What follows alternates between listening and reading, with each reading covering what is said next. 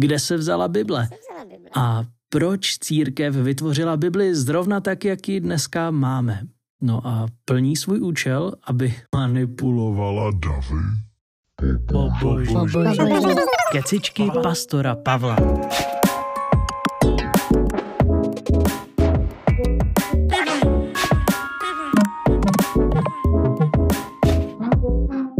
To všechno jsou zajímavé otázky, ale upřímně mm, nejsou úplně fair.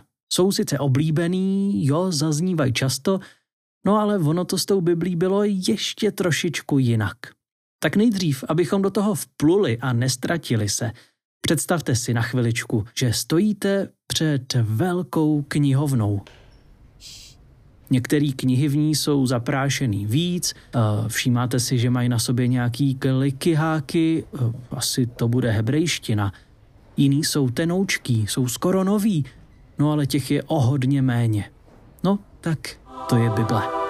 Místo knih si dosaďte svitky, protože knihy tehdy ještě neexistovaly a vlastně máme asi dobrou představu.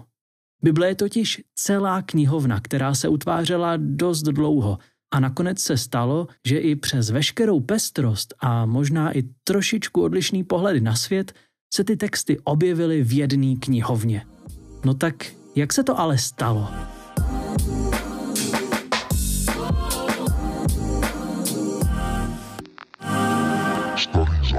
To je ta starší a tlustší část téhle knihovny. Kdybyste k ní udělali pár kroků blíž, zjistili byste, že i ta hromada dlouhých a starých svitků má svoje dělení. Nejdůležitější a nejvážnější, možná jste slyšeli, to je ten Mojžíšův zákon. V našich biblích to je prvních pět knih. A někdo řekne, Jo, tyhle knihy to napsal všechny Mojžíš. A napsal to v době, kdy vlastně ještě nic jako hebrejština neexistovalo a vlastně napsal i ty části o tom, jak umřel a kde přibližně ho pohřbili. No, až na to, že vlastně asi ne. Uh, určitě se něco od Mojžíše dochovat mohlo, nejdřív ústním předáváním, dokud o stovky let později nevznikla i hebrejština, kterou to mohlo být zapsané. Ale každý z těch starozákonních svitků procházel svým dlouhým vývojem. Různý redakce starověkých písařů obrušovaly vážený texty, různý názorový školy doplňovaly svoje pohledy na Boha a na svět, texty procházely reformama, stejně jako uvažování o náboženství jednoho Boha, hospodina. To, aby ta knihovna byla fakt pořádně pestrá. Nicméně nakonec to, v jaký formě máme aspoň tyhle Mojžíšovy knihy, se ustálilo tak, řekněme, ve čtvrtém století před Kristem a od té doby se s tím už nehejbá. Vedle těchto svitků Mojžíšova zákona ve starém zákoně máme taky ještě další kupičky svitků. Jedna kupička to jsou ty dávný proroci a pak tady máme spisy. Zákon a proroci, ty byly v synagogách pravidelně čtený, Ježíš sám taky vedle nich ještě zmiňuje žalmy, což je souhrný označení pro to knihovní oddělení spisů. Jejich dějiny, jak proroků, tak těch spisů, jsou taky strašně komplikovaný. Některé texty proroků pocházejí přímo od proroků, jiný potom připojila prorocká škola po smrti toho kterého proroka. Nicméně tenhle starozákonní balíček spojuje to, že různí lidi v dějinách přicházejí do styku s něčím, co jejich život mnohonásobně převyšuje. A proto se rozhodli, že jim stojí za to to předat dál. Starý zákon, nebo líp třeba hebrejská Bible, je svědectví. Je to svědectví o tom, jak různí lidi vnímali v tom tisíciletí před Kristem boží vedení, jeho dotyky a projevy v životě a v dějinách. Ty knihy nebo svitky eh, se četly, lidi jim naslouchali, modlili se dávný žalmy, znova se identifikovali s tím pověstným vyvedením z Egypta. Od čtvrtého století před Kristem lidi schromažďovali tyhle svědectví do různých sbírek a používali je. Oficiální ohraničení tohohle seznamu vyřkla potom Rabínská akademie v Jamnii v letech 90 až 100 po Kristu. Hebrejská Bible se tak stala sbírkou skutečně jenom hebrejsky psaných textů. Všechny různé další přídavky, který eh, četla třeba širší raná křesťanská církev, ale bohužel byly v řečtině, se podle rabínského rozhodnutí do tohohle výběru prostě nedostali. Dodnes si je ale můžete přečíst v katolických biblích. Historicky pak s nima pracovali i protestanti, i když je nebrali zas tak úplně vážně. A od nedávného 19. století je ve většině biblí ale už nenajdete. Nicméně stojí za to, mrkněte na ně. Občas se jim říká apokryfy nebo deuterokanonické knihy.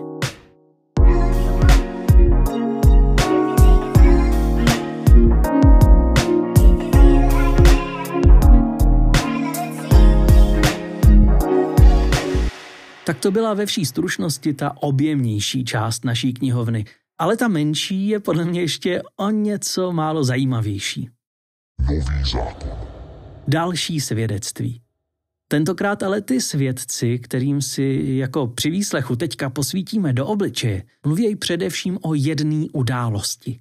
O životě a významu Ježíše z Nazaretu. Mm-hmm. Někomu při četbě postačí evangelia – to jsou ty první čtyři knihy v té novozákonní knihovně. Jsou to jakýsi, řekněme, když přimhouříme oči, životopisy Ježíše. Okay. A pak si můžeme odfrknout nad tím zbytkem, že? proč číst všechny ty další texty, ty dopisy Apoštola Pavla, když přece máme evangelia od Ježíšových učedníků. No, tak to úplně taky nebylo.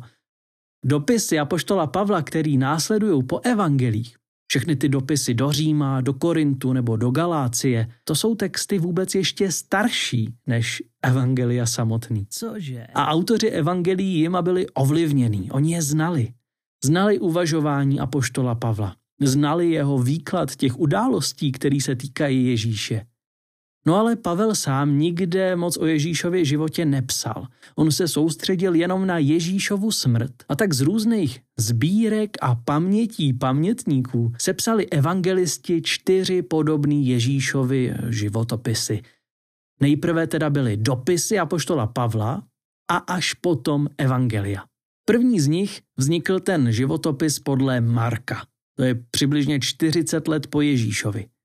Z dobových zdrojů se dozvídáme, že Marek byl tlumočníkem apoštola Petra, takže od něj mohl leco spochytit, no ale jak to bylo přesně, to samozřejmě nevíme. Ale ti další evangelisti, včetně trochu odlišného Janova evangelia, už od Marka čerpali a společně taky brali z dalších zdrojů. V té mezeře 40 let mezi Ježíšovým koncem života a prvním evangeliem literárně působil nejvíc právě apoštol Pavel. Nejstarší texty, který v Novém zákoně máme, Pavel napsal už v 50. letech. A dokonce v nich najdeme i části, které vznikly jenom málo pár let po Ježíšovi, přibližně tři roky po Ježíšovi. A to je docela krátká doba, nemyslíte? Problém je, že tyhle konkrétní originály prostě nemáme dochovaný. Hm, ups, no. Eh, ale máme různý další pozdější opisy těchto originálů. A třeba oproti jiným starověkým dílům jsou docela dost důvěryhodný.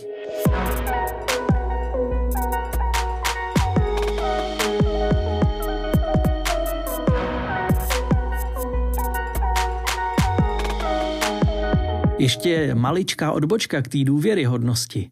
Ty nejstarší novozákonní opisy originálů máme dochovaný už z druhého století. Jo, to je jenom eh, pár let po vzniku originálu. Uh, jeden příklad za všechny.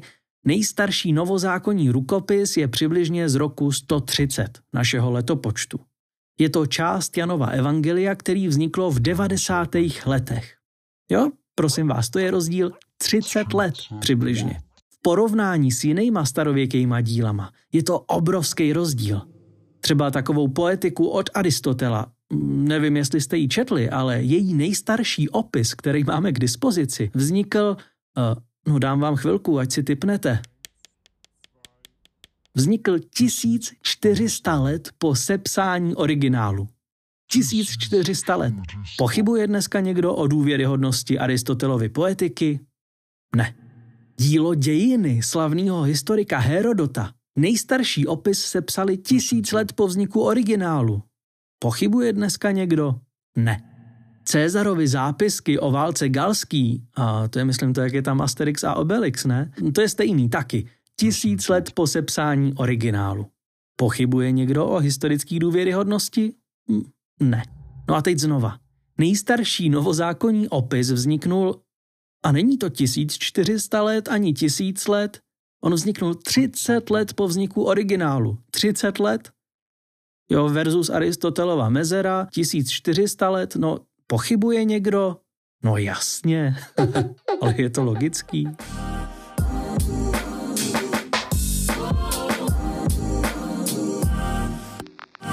Tak to máme materiál nového zákona. Dopisy, evangelia a nějaký další textíky. Do roku 120 byly všechny sepsaný. Od těch nejstarších z 50. let po ty nejmladší z počátku druhého století, což je třeba druhý list Petrův. No a pravděpodobně ho nenapsal Petr, no. A pak přišla myšlenka.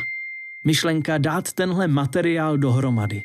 Raní křesťani s novým zákonem nejdřív nepočítali jako s druhou částí Bible. On jim starý zákon stačil. Nicméně postupně začali být vytlačovaní jako židovský odpadlíci ze synagog a potřebovali vlastní texty, který si budou moct jako křesťani na bohoslužbách číst. Pořád a pořád čekali, že se Ježíš vrátí, jak jim slíbil, ale pomalu začali být nervózní z toho, že se pořád nevrací a docela mu to trvá.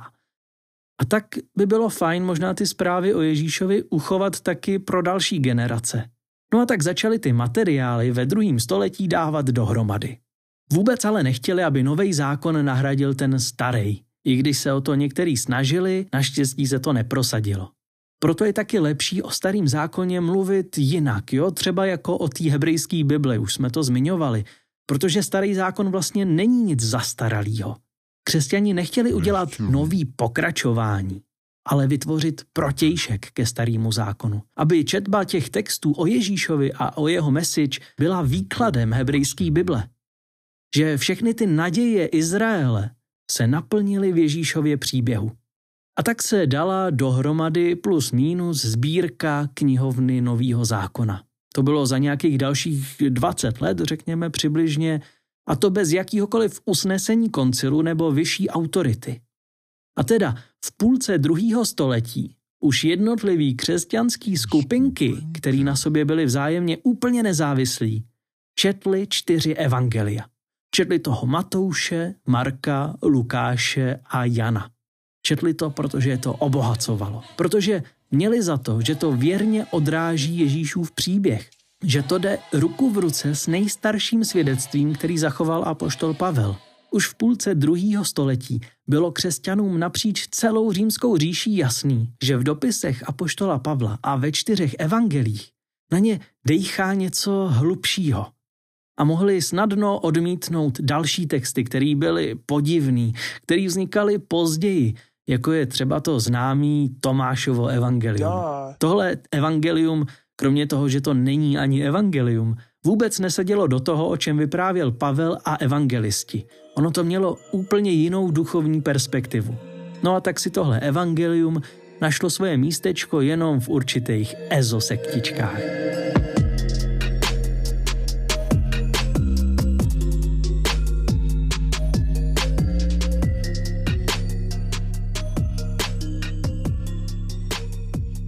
Postupně se obrušovalo vymezení téhle knihovny.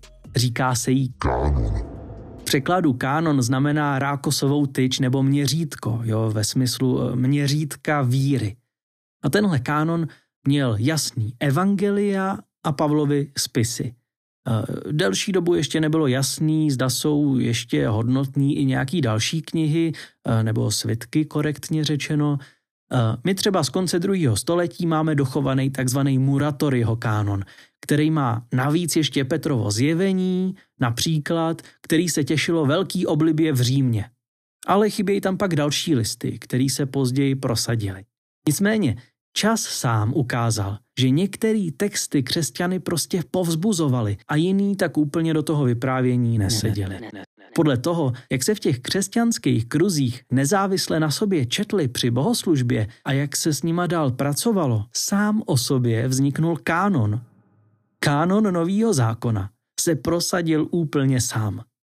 A jak je to teda s tím nařčením, že to všechno dohromady dal nějaký ten koncil a že to má manipulovat lidi, No, církev tehdy neexistovala jako jednotná právní instituce s jednou jedinou hlavou.